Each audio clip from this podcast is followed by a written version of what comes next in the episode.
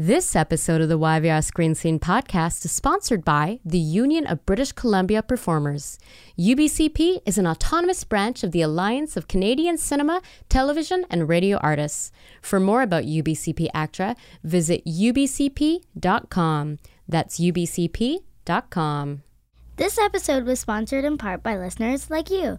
Join our Patreon community and receive early access to episodes, bonus content, stickers, buttons, and more. Visit www.patreon.com slash Podcast.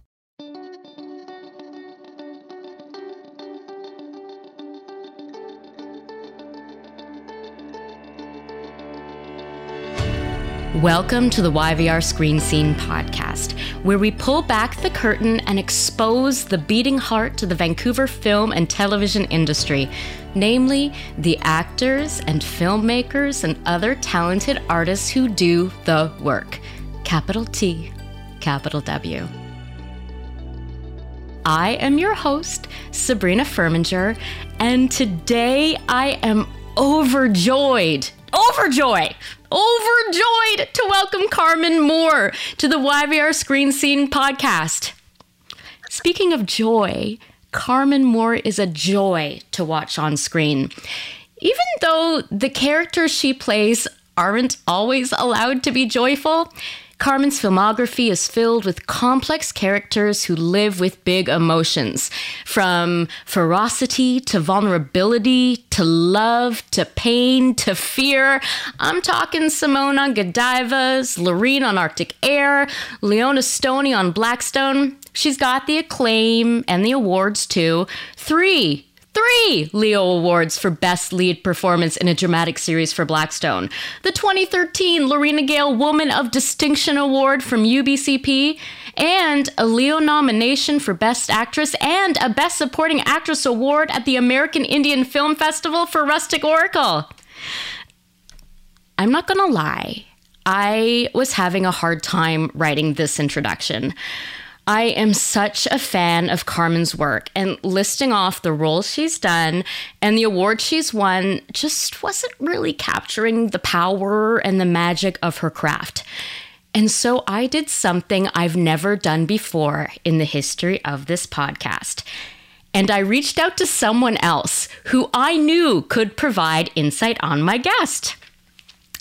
That someone else is legendary showrunner and director Gary Harvey, who has, oh my God, you should see Carmen's face right now. Uh, Gary has worked with Carmen on four projects, including Arctic Air and Godiva's.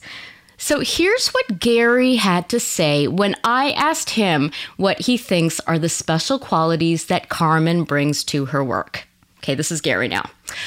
One of the things I love about working with Carm is she can be fearless. I can probably think of several occasions where the part required she suck up her own fear and go through it. And she always does and always has. And you see that in her entire body of work. There is little on her resume that would fall into easy category. And for that, I think she should be commended.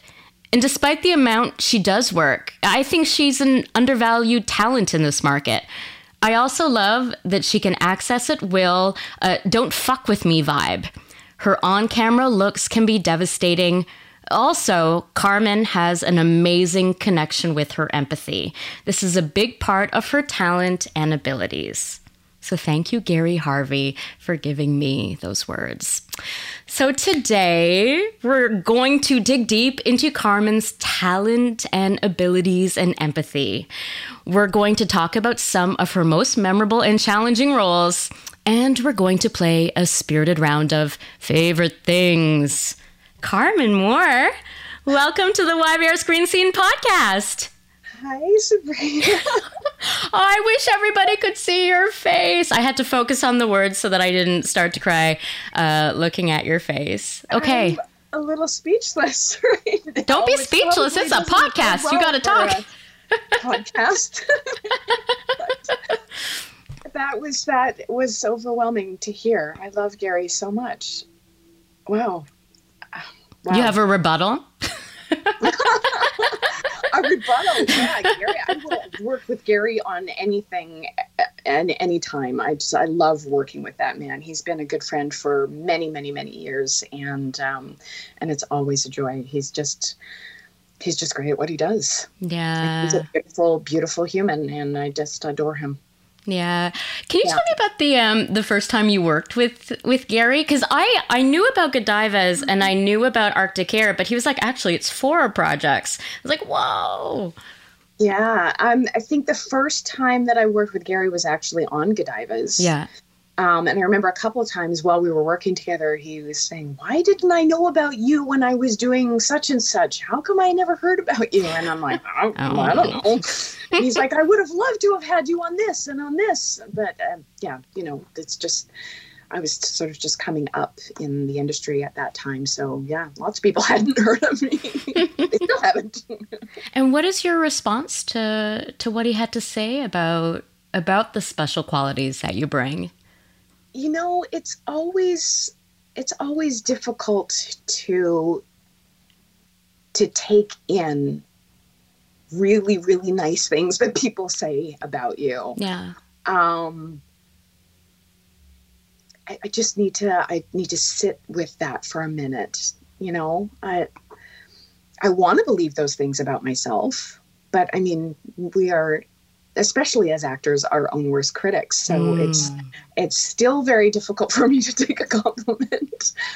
um, but I mean that that's also a testament of who Gary is. Gary just loves he just loves the people that he works with and the ones that he chooses to work with um, over and over and over again. You know, it's it's very obvious how he feels. Yeah, about. there's a lot of love and loyalty there for sure. Yeah, absolutely. So Carmen, this is this interview for me. It's been a long time coming. You've been on my list ever since I saw you, although I'd interviewed you before that, but at the Leo Awards in a beautiful gown, drinking out of a Slurpee cup on the red carpet, which I that's yeah. a classic Carmen Moore moment.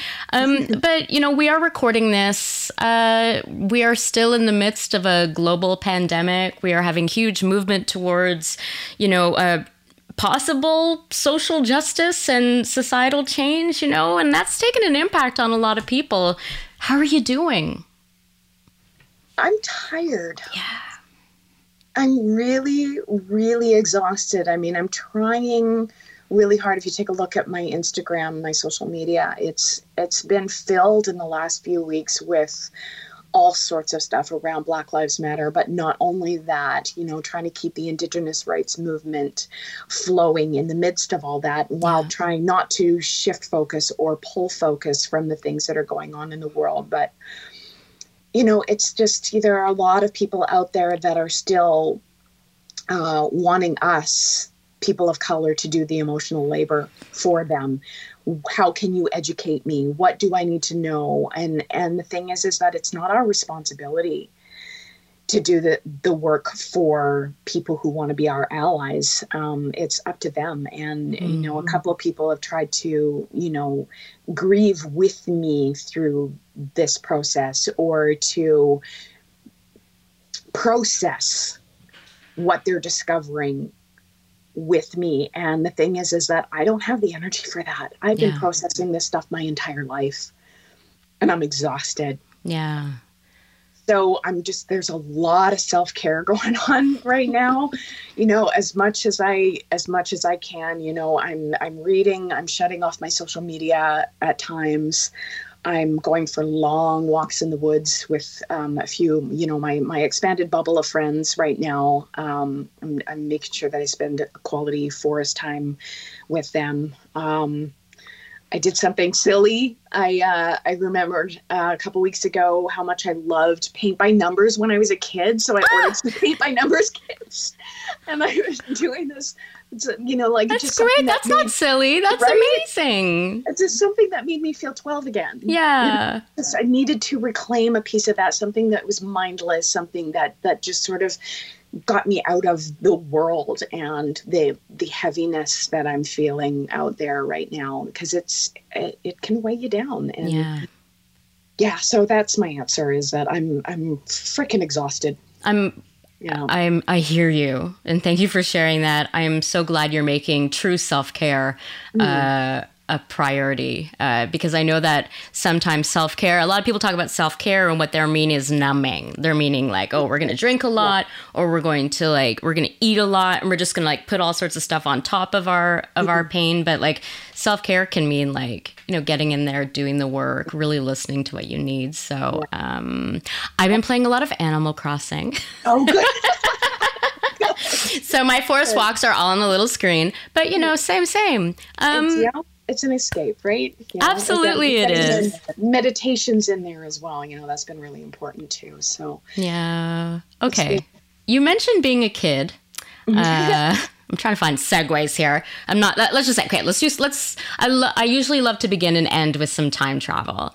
So um, I, I want to go back to and I always I right now I'm really obsessed with 9-year-olds because I have a 9-year-old and it's like such a pure age, you know? Like she my daughter knows who she is, she knows who she want what she wants and she is happy to tell me what she thinks of me. Uh, and there's often a lot of truth there. So let's go back in time to when you were 9. You know, where are we going and what kind of kid were were you and what did you want to be when you grew up? Oh, goodness, really? We want to go back there. I was a terrified child at nine. Uh, nine is when we moved to Coquitlam and we spent 11 years in Coquitlam. So that was kind of a very tumultuous time in our lives. Everything was all up in the air. My parents split a couple of years later, but you know, I was I was that shy kid that had no idea how to be in the world, and I could barely look people in the eyes. Um, struggled to make friends. Um, I got picked on a lot.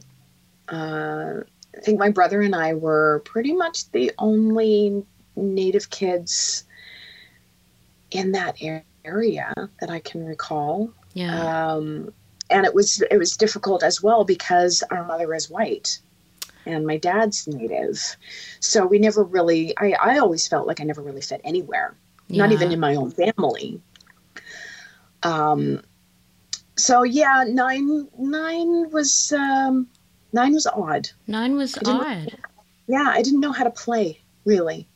What what I find amazing about what you're saying though is when I think of you seeing you at events or when I think of you on screen. So seeing you at events, you have a big tight group of of friends, a lot of like powerful mm-hmm. women friends that I see you with. And I mean, you clear you with your Slurpee on the red carpet clearly love to play. And you know, I'm trying to think of the characters that you play these are not characters who are scared to look anybody in the eye you know? So the the jump from you know be, being that at nine you know into to how you move through this industry now in the roles like i'm just i'm i'm wondering about you know the connection between nine year old carmen and industry car- grown up carmen you know? Like how how she grew you know from not able to look into the eye to I look into my eye. You know, that's a remarkable journey. that that little girl learned how to take care of herself from a very very young age Yeah, And at nine years old, yes, she was very, very scared, but she had also been taking care of herself um, for years before that. yeah, Is the people around her that were supposed to be taking care of her were not able to. They didn't have the tools to do so. There was love there, but there wasn't a lot of of maturity or um, self awareness mm, in that home. Uh, so, I mean, yes, I grew into that person that is able to play today and that is very strong, I believe. You know, I, I you, we, we do gain strength through adversity. yeah. And, um, you know, I fought every day of my life to get to where I am today. It, it took a lot of, it took a lot of work. Yeah. When did you? I'm assuming at some point you must have said, I, "I'm sitting up straighter, putting. I want to be an actor." Like when did? Where did that come from? When did that happen? I always knew that I wanted to perform in some way for my entire life. I didn't, you know, I didn't know what it was going to be. At one point, it was going to be figure skating. Oh. Um, but I, you know, there was no money. I couldn't pursue figure skating. But interestingly enough, the year that I had to give up figure skating because we didn't have the money to pursue it was the year that drama class was introduced in school, in junior high. Oh. So I sort of shifted into seamlessly because it was class in school, it was Yeah. free. Did you know? I mean, could you you walk into that drama class and and you st- you start to I don't know what you start with clown or mask work or improv or whatever. I'm trying to think of like grade 10, grade 9 drama. Like and like did you find something in that class almost right away? Um, it was was interesting because every class that I walked into, I was still terrified. Hmm. and there was still a part of me that held back a lot because I, of this fear of being made fun of. I got made fun of all the time. So it's interesting that I felt okay being on stage, but I think what drew me to it is that I didn't like myself. I didn't want to be me. When I got on stage, I didn't have to be myself anymore. Hmm. And I think that it became therapy for me. It became a way for me to move through all the fears that I was facing in every aspect of my life. Yeah. What kind of I mean, I, I'm thinking about uh, diversity and representation, um, and myself as you know a South Asian woman, like you know, th- growing up in in Canada, not really seeing anybody who looked like me on on screen, and when you do, we're driving cabs or we run the convenience store, like it's, uh, and if we're animated, we're voiced by a white person. Um, You know. We, going into acting you know falling in love with it when you did like were there were there you know indigenous actresses that you admired were, were there did you have concerns about the about the kind of characters that would be available to you like what what did you want from your your career at that point You know, it didn't really occur to me when I got into it. I wasn't really thinking that way. I mean, the I, the only Native people I knew that were famous at that time were Chief Dan George and Buffy Sainte-Marie, who I Yeah. would see on Sesame Street all the time. yes right? we So, did right? so I, I I didn't know of of any native uh, female actors Yeah. at the time at all. Um, but when I was 17, I think, 17, my mom saw this ad in the paper for um, a theater company in Vancouver called Spirit Song Native Theater Company. And because I had grown up with her and sort of um, distant from all of my native family, I didn't really know a lot of them. She thought it would be a really great thing for me to call them up and sort of connect with that part of me that had been missing for my whole life until Mhm. then. So I called them and they they called me in for an interview and um, I started working with them at 17. and did Uh, you for nine months I worked with Spirit Song. and did you find something there I found a connection um, with the people that I went to that school with and a deeper understanding of everything. Because I had, at that time, I had never even heard of residential school. I didn't know that that existed. None of my native relatives ever talked about that stuff, wow ever. So I learned a lot from going to that. And I call it school, that we are actually paid to go there. So yeah um, it was a theater company that I worked with for for nine months, and through then, um, I just started um, auditioning for local theater, and I didn't even consider because I'd grown up with my little white mom and my native dad without any you know discussion about our nativeness. hmm Um, I just thought, well, I'm going to be an actor. I'm not a native actor. I'm just an actor. yeah I'm going to go out and do my thing. But for some reason, I was only booking native roles, and people were only bringing me in for roles that were, yeah, I guess, I guess I looked like a little Indian princess.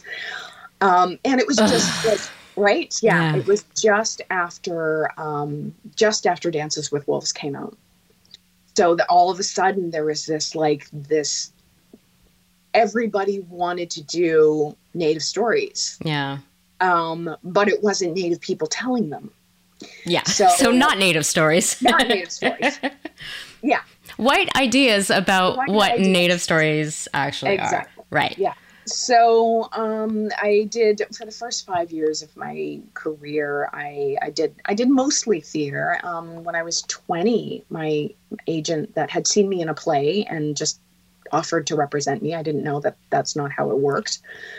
Um, she sent me out for a couple of film auditions, which I had never even considered. I thought I was just going to do theater for my entire life. Um, and uh, I auditioned for a a small principal role in a feature film.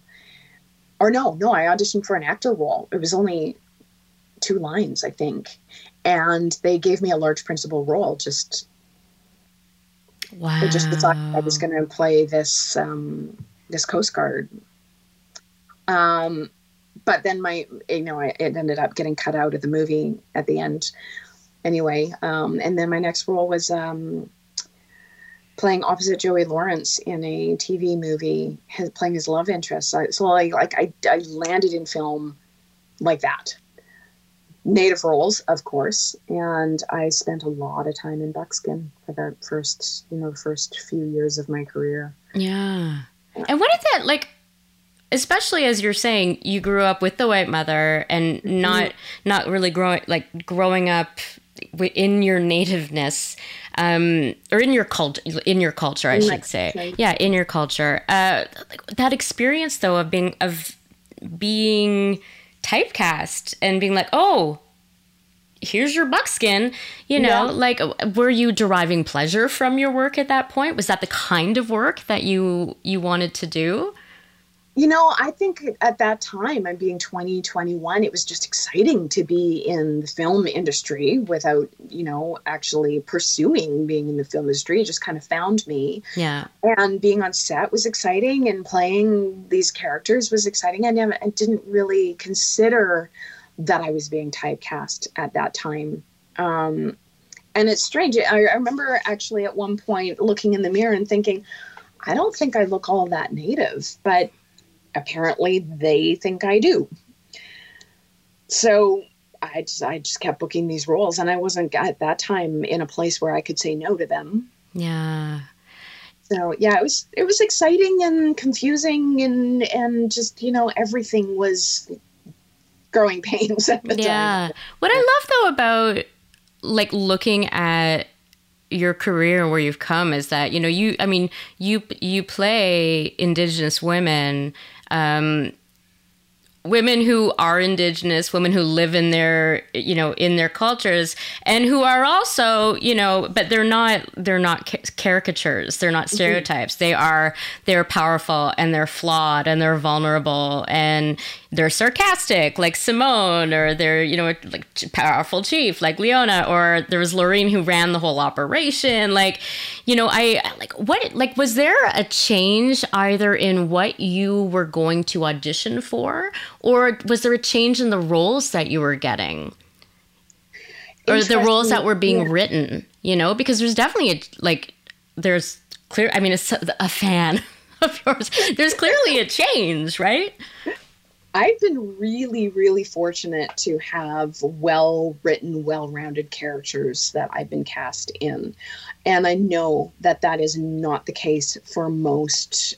Um, most of the actors that I know that are of First Nations descent. yeah so i i recognize that i've been very fortunate and i'm really really grateful for the opportunities that i've been given um, and we need more of that uh, going back to um, the first seven years of my career i could see myself getting put into that box and and um, just became aware of oh my gosh i'm doing a lot of these buckskin rules.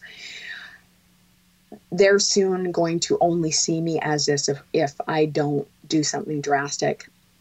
So I did. I chopped off my hair to this little bob and um, my agent was shocked and um, scared for me. But um, I believe that it worked because I was being seen suddenly for other roles.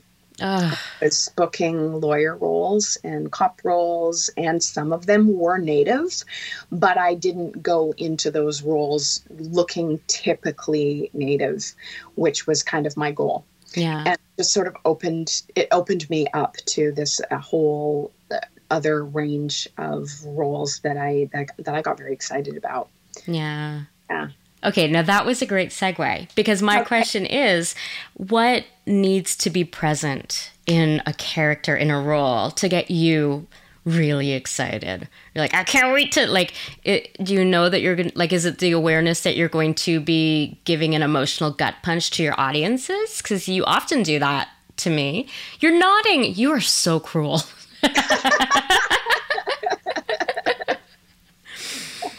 That's one aspect of it. Yeah. Yes, sure.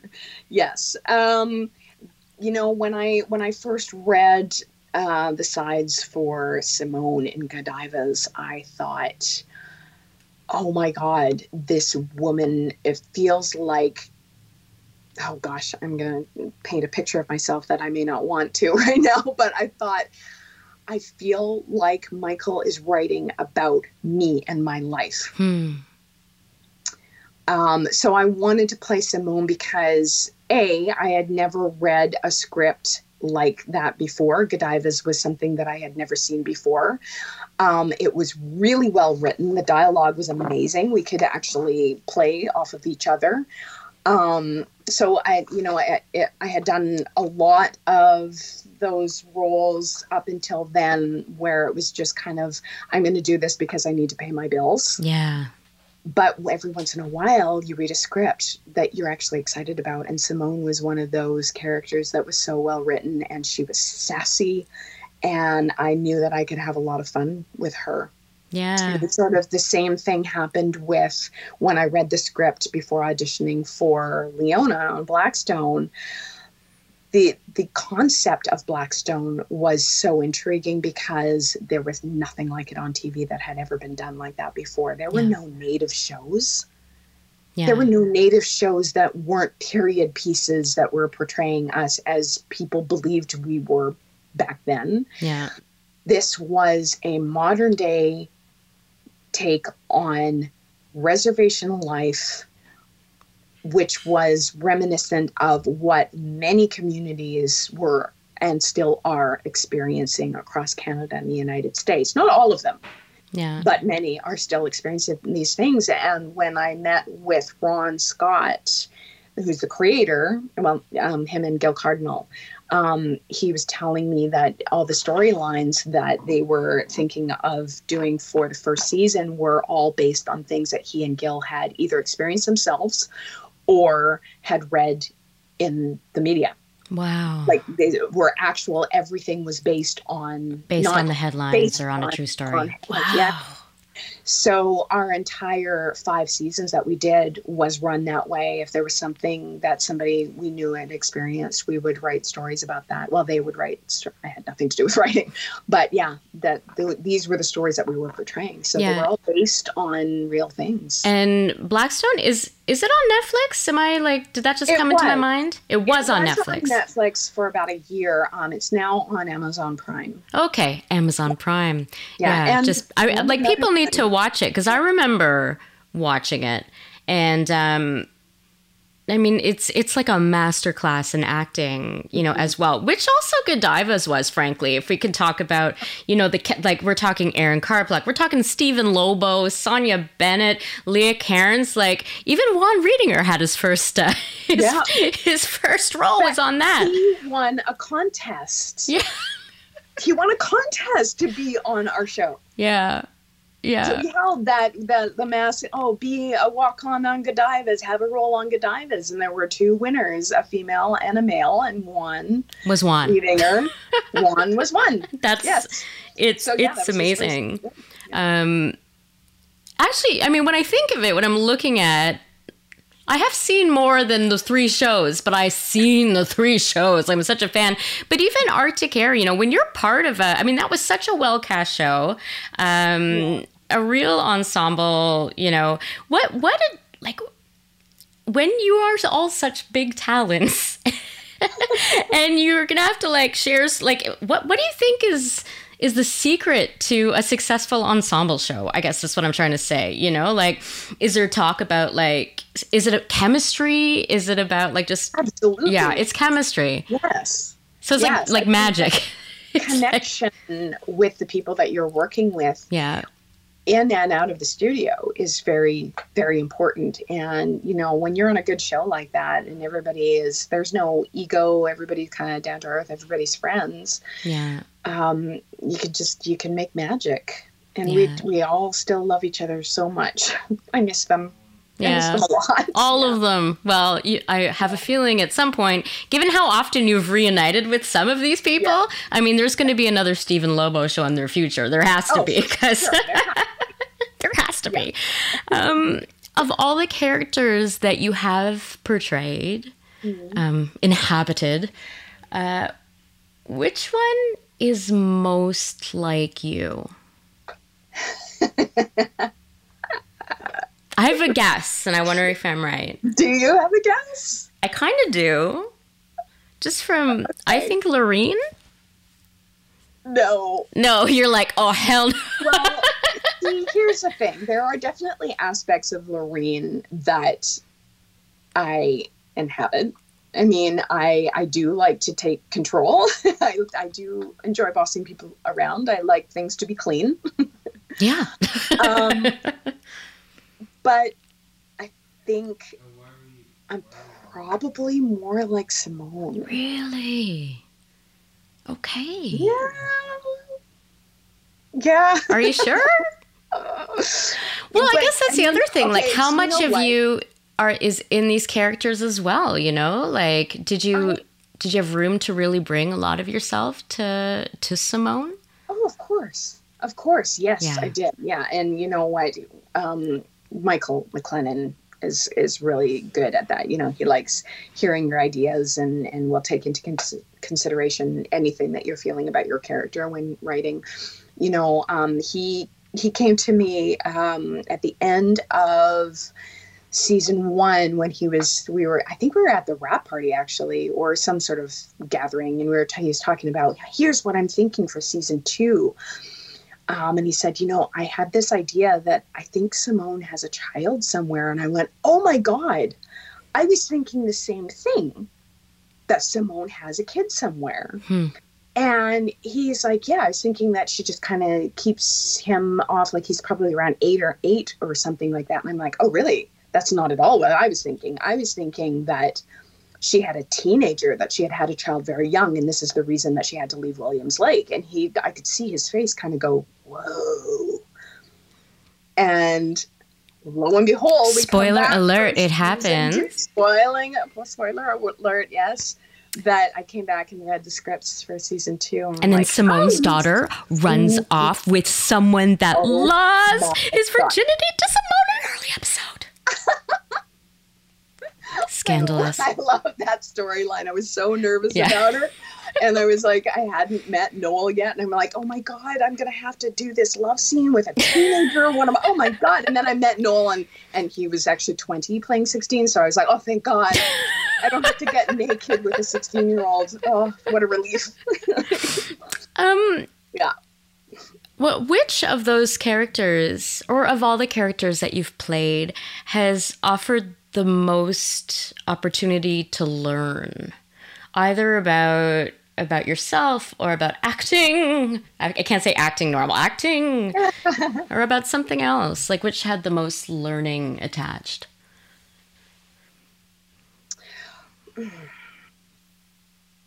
That's difficult to say because every every opportunity that I've been given has been a learning opportunity. You know, yeah. and we, we we never stop learning as actors it's always character study. It's it's always um, discovering and rediscovering. So you know, 28 years of acting has been my classroom. Yeah, and we're so still in I, the classroom. Yeah, still in the classroom, and I will always be. But I mean, obviously, the the the bigger roles that I've played, the more extended roles, season after season, you know, doing a role over and over, or doing playing a character, the same character in multiple episodes, you become a better actor. Hmm. If if you're able to jump into that character over and over and over again. So yeah, the the the extended seasons that I've done, those are those are the ones. Those are those are the fun ones. Okay, let's let's name some names, okay? okay. Um, because people want to hear you name some names. I mean, you have worked with a lot of incredible scene partners. I oh, mean, Oh, yes. like I'm even with I'm thinking of Kevin McNulty. Like, tell me, like, who are some of your favorite scene partners from over the years, and why? Why? like, why they make the list?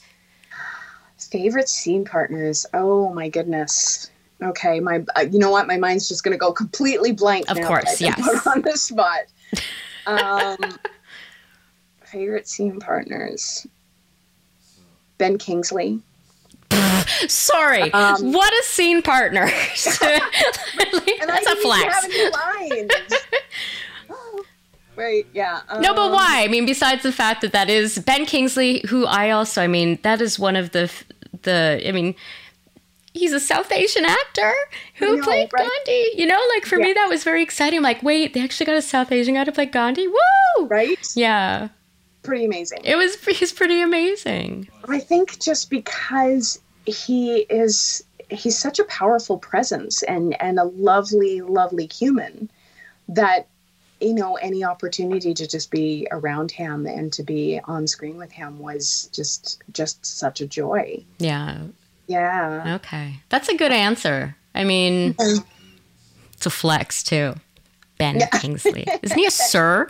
Sir, Sir Ben Kingsley. Kingsley, yes. Sir actually- Ben. when- after we finished shooting, we stayed in touch for a number of years, and he used to he used to write me letters back when people wrote letters. Wow. He used to write letters on his Sir Ben Kingsley stationery.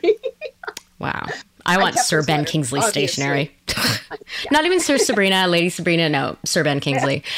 Um, so you were, you ha- were like as I mentioned in the intro, you've been nominated for a Leo for Rustic Oracle, um, and you won uh, Best Supporting Actress at the American Indian Film Festival. Um, it's a film that it takes place uh, in the '90s. Um, and it is about uh, an eight-year-old girl um, whose big sister has vanished. I, I yes, I'm telling you the synopsis for the movie. And You're like, oh yeah. hmm Um, No, it's it's a it's a murdered and missing Indigenous women and girls uh, story. It's a family story. It's a woman story. Um, c- can you It's An te- indigenous story. it's an indigenous story. Can you tell me what drew you to this material? Uh, and you know the experience of, of being involved in this project because I know you have been out front with this with this project as well. Yeah, I'm trying to get the word out. You know, I mean, not enough people know about it still, even though it's been happening for years and years and years and years. Um, so when I read the script, um, I, I just thought it was important subject matter, and in you know to step into the role of a mother who has experienced this. I know there are so many parents out there that are experiencing the excruciating pain of not knowing Yeah, of of or of discovering that their their child has passed. Yeah, um, i can't even imagine as a mother i can't imagine that pain yeah, um, so to represent them and and tell a piece a tiny piece of of their story was important to me. Um, and working with uh, Sonia Boileau and when i um, i read the script and then i, I looked her up and uh, i watched her movie Le Dep and i thought oh she is a mohawk woman. And she is up and coming and she's actually she's got talent. She has a voice. And i was i was really excited to work with sonia. Yeah, so there was that. Yeah.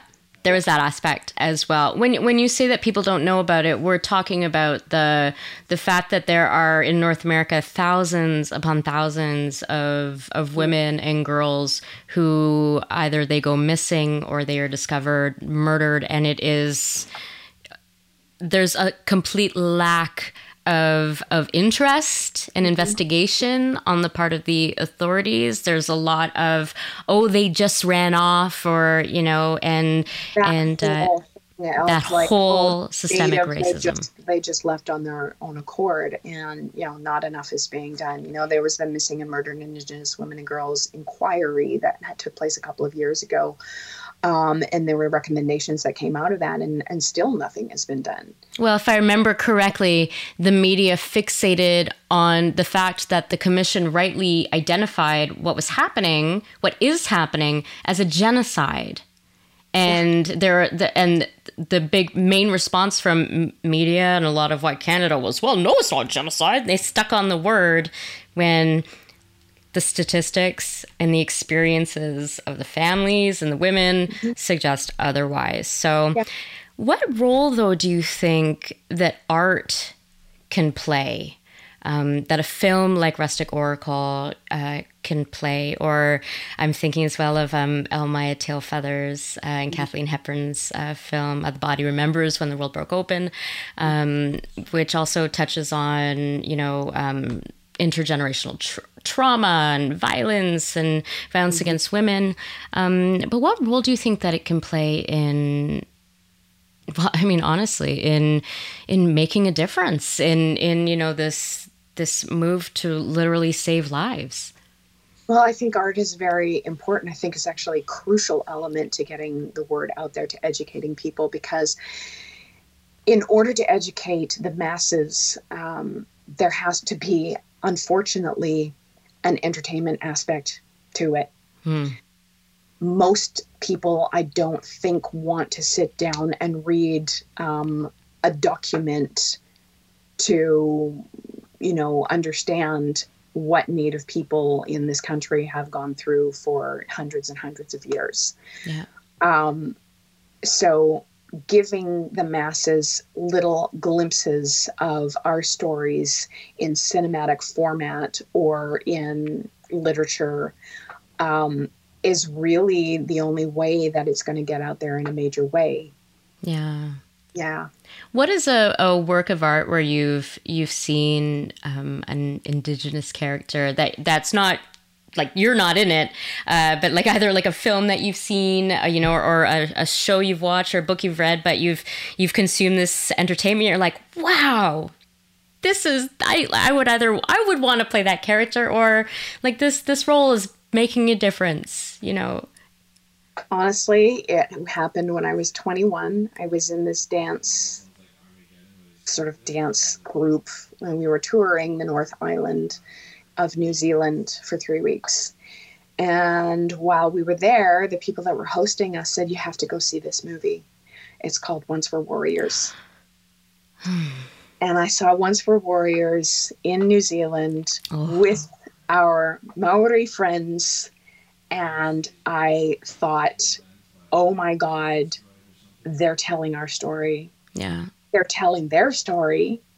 And I'm I can't believe that they've been able to tell their story because we weren't doing it over here in Canada. yeah, But their story was our story as well. yeah, And I, I noticed, you know, every marae that we visited, I, I noticed that like their their um, lodgings were like our longhouses and their Hmm. artwork was very similar to ours and you know we'd, we'd meet new people and they'd call us cousin and it was just you know it was just such a magical experience but i remember thinking oh my god one day if i could play that woman in a story like once were warriors yeah.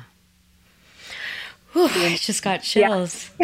um, okay, I do want to spend a little time. Now, we were laughing about this beforehand because I, I was like, okay, Carmen, what do you want to talk about? And I want to talk about Godivas and Blackstone and Arctic Air and Rustic Oracle. And you're like, oh, we should talk about Outlander too. And I was like, oh, you mean that from when you were filming it in like Scotland and you got locked out of your hotel laundry room and you had to like bang on it? Like, I. I am a big fan of what Carmen puts out on a on social media. It's like that is my big association with Outlander. And I know there's like more to it than your experiences there, but but okay, so first of all, you filmed Outlander on location in Scotland. Yep. Tell me about that experience. You know, what were the what were the challenges that you faced, and what made it memorable? And uh, Challenges, my God, it was like the highlight of my career so far. Yeah. It was like I got to film in Scotland for a month. even the way you said Scotland, Scotland. With a British accent. yeah, Scotland. Scotland. Scotland. I, yes, they flew 150 First Nations background stunts and actors to Scotland and put us up. So- 150. yes! They flew us all out Have there been that many Indigenous people in Scotland all at, one time? at one, one time? I don't think so. Yeah. Wow. But, you were in yeah, Edinburgh, right? Edinburgh, or um, no, we were in Glasgow. you were in Glasgow? Okay, Glasgow. yeah. Yeah. I, I'm, I'm not going to try the accent again because apparently it sounds British. We got made fun of for saying Glasgow. Oh, okay. It's, it's Glasgow. Glasgow, Glaswegian. I know that my so my husband he he did some work there a couple years ago, and um, he had that's where he had vegan haggis. Oh, my, vegan haggis. Oh, weird. See, I Yeah. had real haggis when I was there. I had never tried haggis before, and actually, I haven't had vegan or otherwise, so I was terrified to taste it. It took me five minutes to work myself up to putting the bite in my mouth, um, and it, wasn't that bad. It tasted like meatloaf.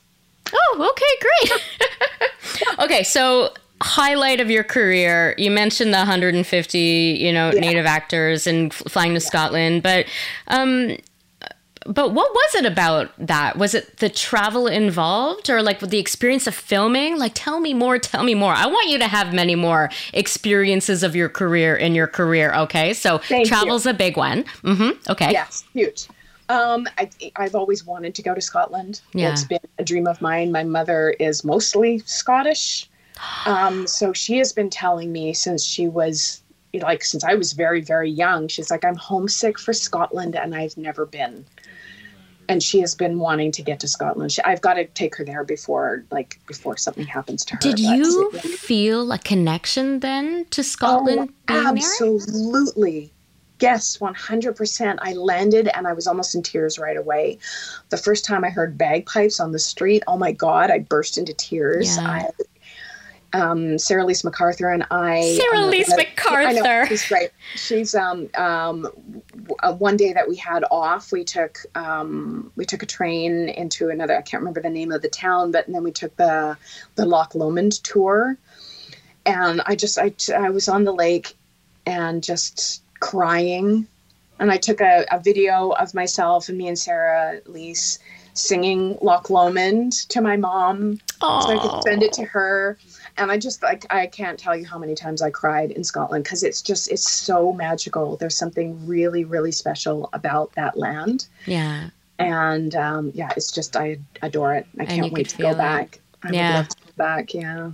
Um, I'm curious about the characters that were played in this and especially the fact that you were you were in Scotland where I'm assuming they might not have a lot of experience writing for you know for native actors and artists. Like what was that experience like of working on the material? And um and was there okay cuz I'm going to be really honest with you. I was in England last summer and uh, I went to a lot of um like antique shops and a lot lot of like um, seaside like piers like where they have amusement parks and they had some of the most like r- racist um, you know uh, car- painted like you know the cigar store Indian type stuff. And and I took photos because I Boris Johnson recently was like oh England's not racist. I'm like do you see all these photos I took? Like come on.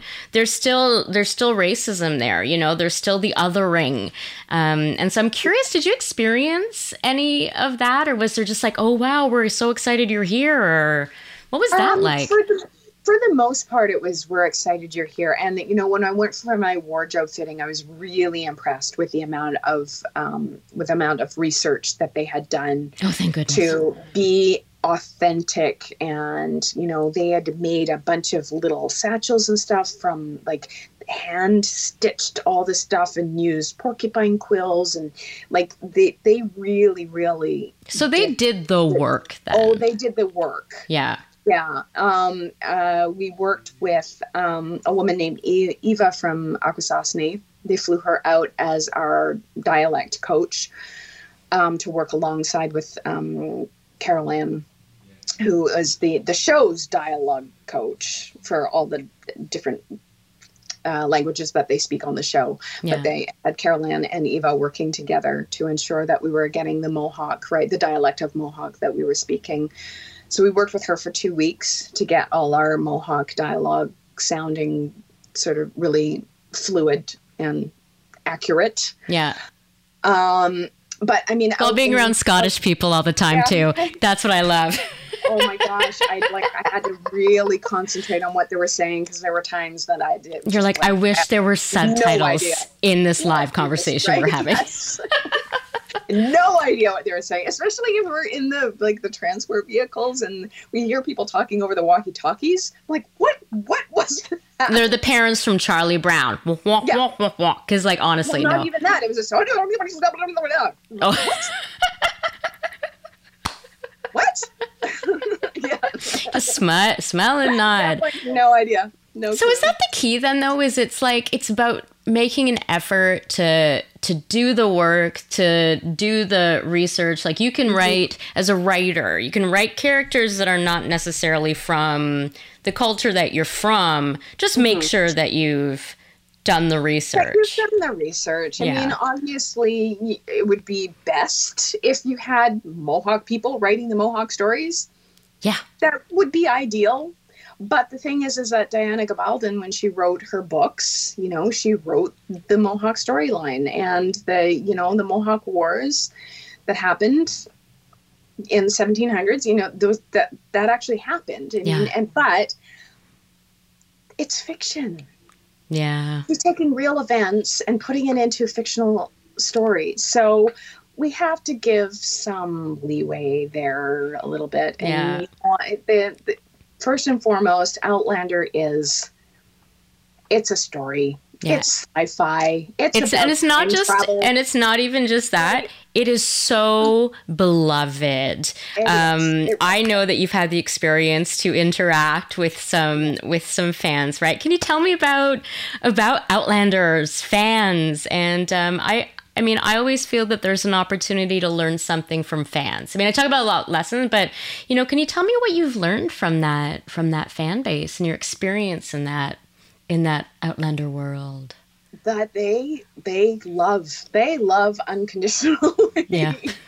right and Yeah. they they just they just want they just want to spend some time with you Yeah. you know i did an, an outlandish convention um, in surrey last year and it was a tiny little convention and we just got to spend the weekend with the most lovely people who were just you could just see that they live for this Yeah. so to be able to show up and just sit with these people for a little while and give them a weekend of joy of these these people that they see on their TV screens Yeah. was really it's just it's just they they just love it so Aw, much. Carmen has hard eyes right now. You guys can't see it, but she's like got hearts in her eyes and hearts all around her. Um, who do you geek out about, or what do you geek out about? And I say that as somebody who is very proud geek myself. You know, I thought that I was a person that never got starstruck ever. You know, I've worked with some big names. You know, you just show up, you do your work. That's that's who I am. Until I, God, this is embarrassing. now she's Oh, shrinking. I was in New York with my friend Glenn. My dad had just passed away in 2017, and I Mhm. went to um, North Bay to stay with my friend Glenn Gould for a little bit of time because I, you know, I was with him 20 whatever years ago when his parents died Oh, in a car accident. You know, we've been Oh. friends for that long. So Yeah. when my dad died, he was one of the first people I called.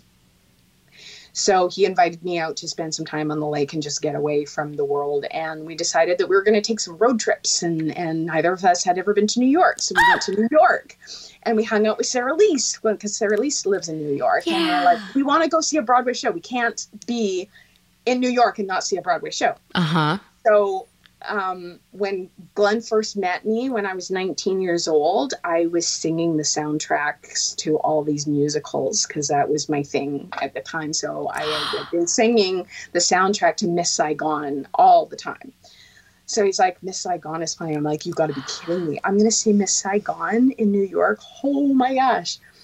So we went saw Miss Saigon and I cried almost the whole way Oh, through. yeah. And then um, Sera-Lys had a friend who was actually in the show. So we went, you know, after the show, we met her on the street and she's like, Do you guys want to come backstage? Like, you can actually come back and see. I'm like, Oh, I'm going to go backstage. Backstage at a Broadway show? Broadway show. So we went backstage and we were just hanging out. And while we were sitting there just chatting with each other, she goes, Oh, you see that girl over there right there? That's Lea Salonga. She was the original Miss Saigon. And I was like, I'm a Broadway head. I understand. I understand. And she's like, "Oh, do you want to meet her?" And I was just like, she brought me over to meet her, and I could barely speak. I shook her hand, and I was like. So nice to meet you. I've been singing your songs since I was a teenager, and I just think you're the best, and you're the greatest, and you've got the most beautiful voice, and you don't oh. care. You don't care that I've been singing your songs since I was 16. I am a woman in my 40s. What am I doing? Why am I losing my shit over this? And she's looking at me like, uh huh, uh huh, that's great, lovely. Like she's never heard this before. Yeah. And I'm like, so anyway, can I get a photo? You did it. You did it. That's so Yeah, good. you can get a photo. So I got a photo with her, and I walked away going, "Oh my god, this is what it's like for the fans when they meet us. This is what it's like for them. I finally get it." So I've been far more. I've been far more understanding with fans since that moment because I've felt it. Woo! That story was a Okay, journey. yeah. Um, if I had known this, maybe instead of contacting Gary, I would have sang a song from Saigon. I swear I give my life for you. wow. Um, have you ever done a musical? just the high school musicals. I mean, that was sort of my dream when I discovered my when I discovered drama. I mean, like I, I saw Fame. I used to watch Fame when I was a kid, and I thought, oh, I'd love to go to the School of the Arts in New York, and not understanding that all those people have been singing and dancing since they were two Yeah. but you know like i did high school musicals and i thought i'm gonna just i'm gonna do musical theater that's what i'm gonna do i have no dance training i have no voice training i have none of those things so when i got into theater in vancouver i was doing local theater Yeah. there were no musicals for me I just seeing your joy though. I want you to have that experience once. hey i sing in my shower or at karaoke sometimes but i don't think i i don't think i could do it on stage What's your karaoke song? Oh, my go-to karaoke karaoke song right now is um, "Cornflake Girl." Victoria. Oh, yeah. Yeah, yeah. That's a that's a I good used one. you know, in my twenties, I used to do some show tunes, but my voice isn't the same as it used to be. hey, I think that as we get older, our voices get more resonant and have more character. That's what I think. Oh, okay. I'm gonna go with that. I like that. Okay, before we get into um, favorite things, we can't afford sound effects. That's why I have to say favorite things. Um, I, I'm curious about what roles you are hungry for now. Like when when you envision yourself inhabiting a character, it's like putting on a character skin suit. That sounds like a serial killer thing. I don't mean that. But like I, I just I imagine like I don't know, like there's a character that exists in words, and then the actor kind of moves into it and brings the words to life. It's like inhabiting or like haunting. But we'll- okay, we're gonna leave that. I'm not even gonna cut that out. We'll leave it there. It shows how my mind works. Um, but like, what roles do you want to play? Um, I think that I would like to do some lighter material. I've done a lot. Of, As a Carmen Moore fan, I am grateful to hear that.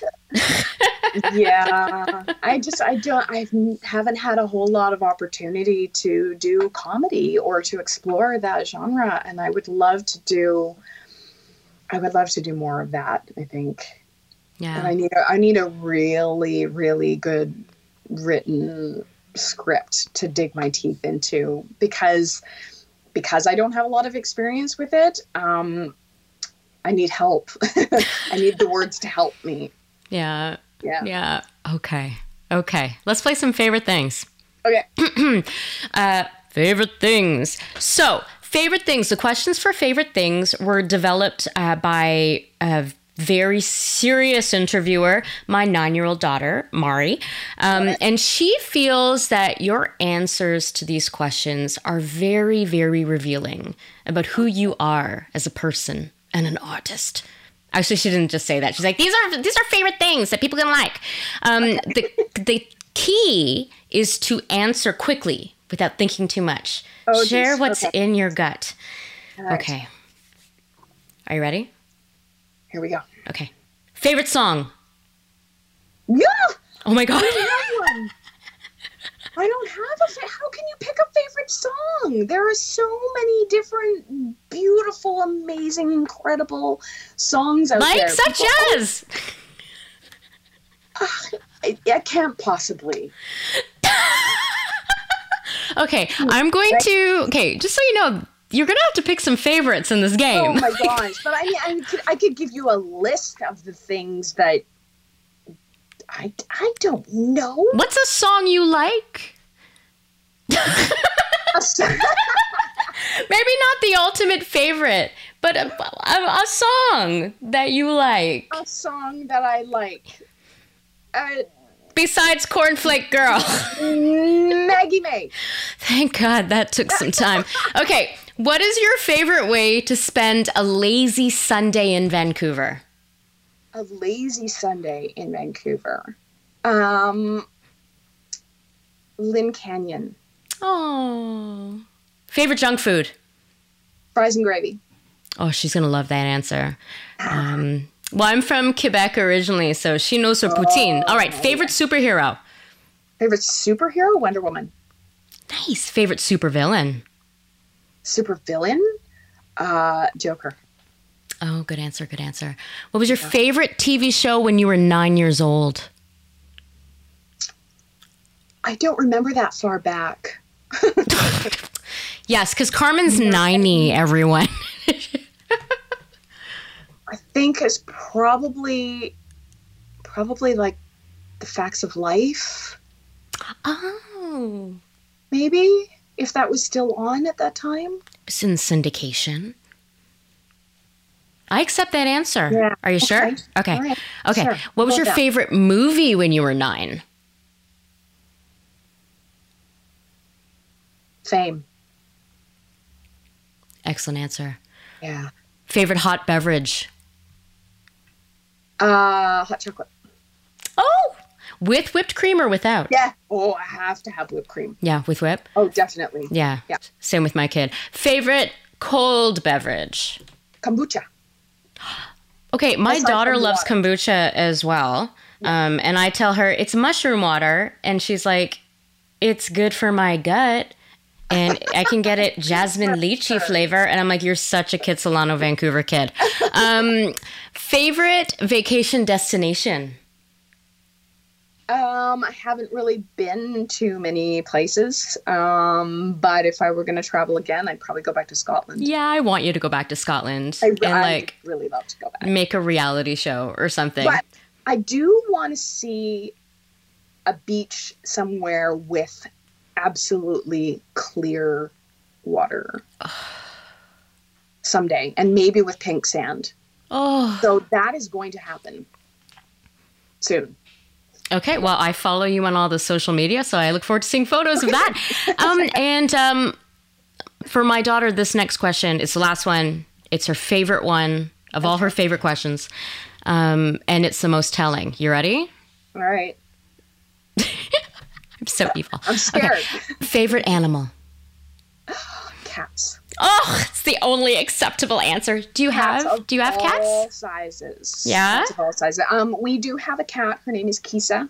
She's Kisa. black and she has a little white patch on her belly. Technically, she's my son's cat, Uh-huh. but she, but she lives here. Um, if my son ever moves out, Kisa will go with him. Oh, But for now, we've had her for 10 years now. oh, She's 11. wow. Yeah. Love She's cats. I'm owned by two cats right now. Nice. Let's end with some time travel. okay. We started with time travel. We're going to end with some time travel.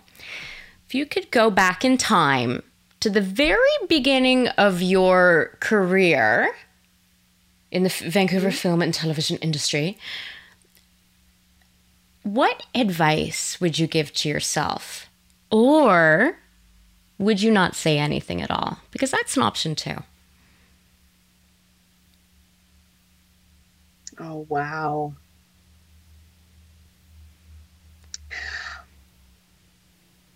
What I would say to myself is you're going to be just fine.